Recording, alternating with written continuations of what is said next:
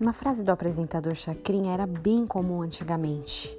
Hoje, para falar a verdade, não ouço muito sobre ela. Ela falava assim que nada se cria, tudo se copia. É uma visão moderna, mais antiga do que Salomão costumava dizer. Nada é novo embaixo dos céus. Eclesiastes 1:9. Então, se tudo se copia, se não há nada novo, de onde estamos tirando nossas inspirações? Quem está nos influenciando em nossas decisões, palavras e até atitudes? Há uma profissão no mercado que se chama influencer. Com certeza você conhece algum. Tem todo tipo, para todo gosto e tamanho. O influencer influencia.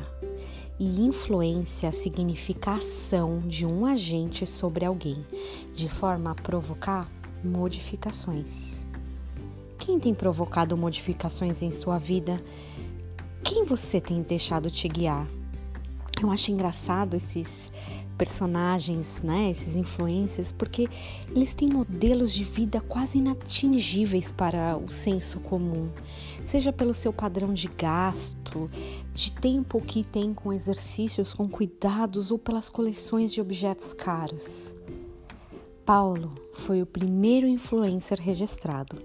Ele trouxe um novo modelo mental, uma nova forma de enxergar as coisas e ainda instrução claríssima aos seus seguidores. Sede meus imitadores, como eu também sou de Cristo. 1 Coríntios 11, 1. O modelo de Paulo é ainda mais difícil de ser seguido representa uma loucura porque está fora do grito da moda. Ao invés de muito, podemos viver contentes com pouco. Ao invés de aparecer, diminuir para que Cristo brilhe. E como a gente pode imitar Cristo? A primeira ação é mandar uma solicitação de amizade. Você já é seguidor?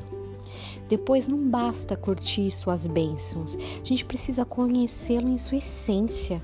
E olha, dá trabalho conhecer a essência. É mais fácil a gente ficar no superficial.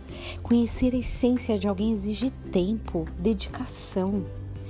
Depois que ele é conhecido, ele pode ser imitado. Suas ações e pensamento aí sim influenciarão nossos passos que hoje a gente possa rever a nossa lista de influencers, colocando Jesus como o primeiro e principal deles, ou até, quem sabe, colocando ele como o único influenciador.